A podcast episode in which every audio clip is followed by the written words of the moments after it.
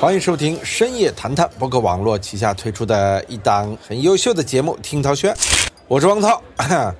脱口秀大会看了吗？啊，咱们今儿直切主题啊！脱口秀大会第四季全国二十强新鲜出炉了啊！因为涛哥比较爱看这个脱口秀大会嘛，今天也来聊一聊这个我很喜欢，但是又不是太敢参加的一些年轻人占据舞台主力的这样的一档节目——脱口秀大会。哎，我真挺佩服脱口秀大会的啊！真的是江山代有才人出啊！长江后浪推前浪啊，这前浪真的快被拍死在沙滩上了。你看，像这个王建国、张博洋啊，这种前两季的冠军热门，在这个突围赛、主题赛，哇，两度被淘汰，太可怕了。什么 Rock、赵小慧啊，都爆冷出局了。程璐啊，靠着奇葩赛勉强过关了。像王冕这样的上一季的大魔王，也处在下位区，状态平平。哎呦，真的是啊。跟足球似的啊，这很多老将慢慢的退出了，很多新人大放异彩，这其实更符合脱口秀的特点啊。呃，我觉得很简单吧，就脱口秀啊，说实话是非常吃内存的一个项目啊。就一个人，他内存多少，他这个脱口秀释放就有多少。不管你是脱口秀演员、相声演员、小品演员，大家熟悉你之后啊，你拿不出新东西来，容易一下子成冷门，由热门变冷门。也正常，有很多新人带着他们新的解读方式一来，嘿呦，眼前一亮，啊！我看托四是因为啥呢？就是因为我的名儿啊，王涛。哎呀，说实话，听人一提到我的名儿，怪怪的啊，因为我的名儿重名率特别多，全中国有十几万个王涛啊，据说是重名率最高的姓氏和名字之一啊。所以说呢，也服啊，至少嘛，涛哥现在是叫王涛的人里边，认知度啊排名。还是比较靠前的，对吧？一搜王涛，除了这个世界冠军王涛乒乓球啊，就是我了吧？哈 哈开玩笑啊！说到王涛呢，其实我不是想说这个名儿啊，我还是想说这个脱口秀大会舞台上的一位新人，叫邱瑞。哎，这个邱瑞啊，他是个程序员，仅仅是两年半的脱口秀表演经历啊，真的就给我留下了非常非常深刻的印象啊！不是因为他说了王涛，当然。他很巧妙地利用了涛哥的名字啊，我也很欣慰啊，能够被这样的一个优秀的脱口秀演员来提啊，我觉得很棒啊。我觉得他的这个定位感找的就特别好啊，就是找自己职业中跟自己非常贴近的故事，或者非常贴近的经历。相信啊，叫王涛的这个经历啊，他是有一定的演绎的，但我觉得他真的遇到过一个类似的领导啊，呃，因为我有时候也会。在一些场合讲讲脱口秀，很多故事啊源于生活中故事的夸张。你比如说咱们讲象征的故事，稍微添油加醋，这个故事好听的不得了，好玩。其实这是脱口秀的一种方法啊。呃，我觉得首先脱口秀最重要的是松弛、真实。我觉得邱瑞就是这样一个人啊，而且他表演的很自然，既要真实又要松弛又要会表演，是这届脱口秀大会新一季给我们留下的印象。表演太重要了。我个人也是觉得，之前啊，你像 Rock 呀、建国呀这些，还都在表演，但逐渐呢，他们的表演啊就被自己的身份或者知名度给套路住了。就是大家一看，哦，这是王建国，啊，很难听进他的故事，啊，甚至呢会发现他一些表演矛盾的地方。今天王建国，明天变成另外一人了，你往往维持一个个性吧，又会让大家逆反；你突然变一个人吧，又会让大家呢觉着，哎。不真实，不是你，这就是新人的好处。我们刚才提到的邱瑞啊，你觉得他就是个程序员，你的信念度啊就非常高。你像这徐志胜就更是了啊，他一出现之后，这个角色的代入感非常强。脸啊，首先也是他的优势，表演啊是他的强项。他把自己的真实经历和自己平时的一些生活状态，完完全全的融入到了他的脱口秀表演当中。他的脱口秀，甚至都不如他的表演来的重要。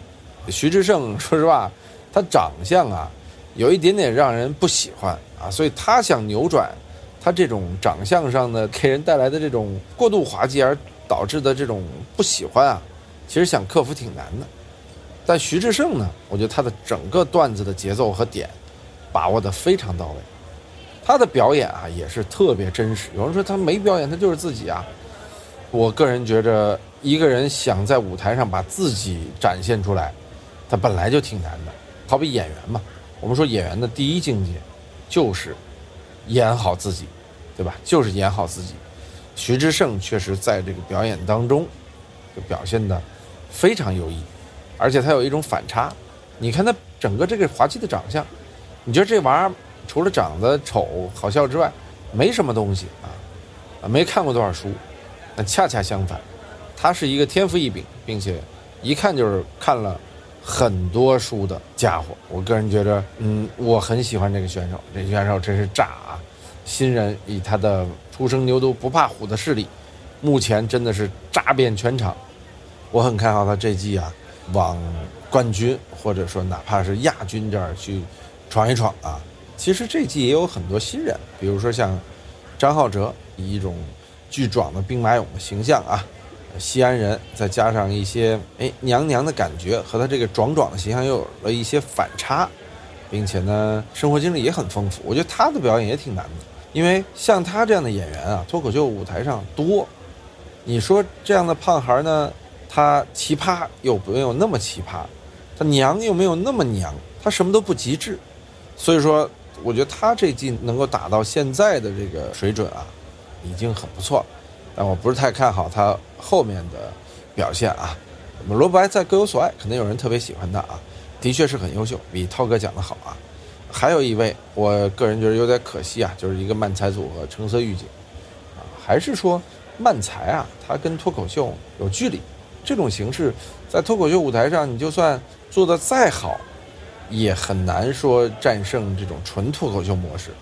就好像在小品大赛里说相声。相声大赛里演小品，一个感觉啊。漫才，我觉得这俩人的节奏很有漫才的特点，非常好。这橙色预警啊，非常非常好。但是呢，就是感觉演的成分和技巧的成分大于实质的内容，所以不像脱口秀嘛。我个人觉得这才是他被淘汰的原因。但这段的节奏啊，真的是很好。我觉得两个人也很默契。其实以后也考虑啊，会不会有一个专业的漫才节目啊？确实，漫才如果。说好的话，真的是很好玩。接着呢，我们说一些老人啊，老人，我个人觉着有很多都看腻了啊。上一季之所以李雪琴那么火，也是表演于无痕，演自己，而且那个丧丧的劲儿啊，呃，拿捏的非常到位，啊，也是很多人找到了共鸣，对吧？其实现在就是大家找共鸣，但是有一个人不一样，周奇墨，他找的不是自己的共鸣，他找的呀。是他进入这个角色的共鸣。很多人都是讲自己的故事，但周奇墨厉害的点就是啊，他讲别人的故事。比如说这个天津大爷的故事，比如说这个排面条的，表面上讲是自己买面的故事，但他一直在讲前面排面条这个大哥点单时候的这种犹豫哥啊，他的一个表现。所以周奇墨再一次证明了现在的脱口秀已经进入到了二点零时代，就是一个表演至上的时代。他这两段的表演啊，堪称脱口秀表演里边的经典，或者说教科书一般的作品，所以也是强烈大家推荐两个名场面啊，封神之作啊，其实是在一段里边的，一个是天津大爷，一个是等面小哥，哈，这个还原生活的能力太强了，周奇墨真的是演的太好了，而且他逐渐适应了这个脱口秀大会的舞台，真的，我觉得周奇墨这个季啊。夺冠的可能性也是非常大，因为他的技巧啊，能够帮助他在后面不被大家完全适应。由于他是一个讲故事者嘛，所以说大家不会有那么强的角色代入感，这对他来说是好的。只要他能塑造不同的经典的角色，层出不穷的经典角色，我觉着啊，冠军很有可能。最后我们说豆豆，豆豆，我倒觉得这个小品，或者说这个表现啊。表演程度太多，啊，我倒不看好他在这季的走向。当然，他确实有自己的风格，而且也进步了很多。脱口秀嘛，本来就是百花齐放。我很佩服李诞的这个选角和挖财能力啊。上一季以为哎呦好玩的都没了啊，结果这一季又来了这么一波啊。每当你对他们的节目产生忧虑的时候，他总是打消你的疑虑，而且从来不让你失望。今天我还在聊，我说这个内容创业挺难的，因为创始人太重要了，一荣俱荣，一损俱损啊。但是只有一个公司目前做的不错，就是这个脱口秀大会。创始人自己现在其实蛮低调的，真正出来做节目的时间和机会也都越来越少了。但是啊，他的这个公司我觉得越来越好。脱口秀大会居然做到了第四季还这么好看，这个不容易，而且有这么多新人来撑场子，我真的觉得这是所有做内容的公司都该学习的。好吧，今天聊聊脱口秀大会第四期，算是不一样的一集听堂轩吧。不知道你们有什么意见啊？咱们可以一起讨论。好的，我们下期节目再见，拜拜。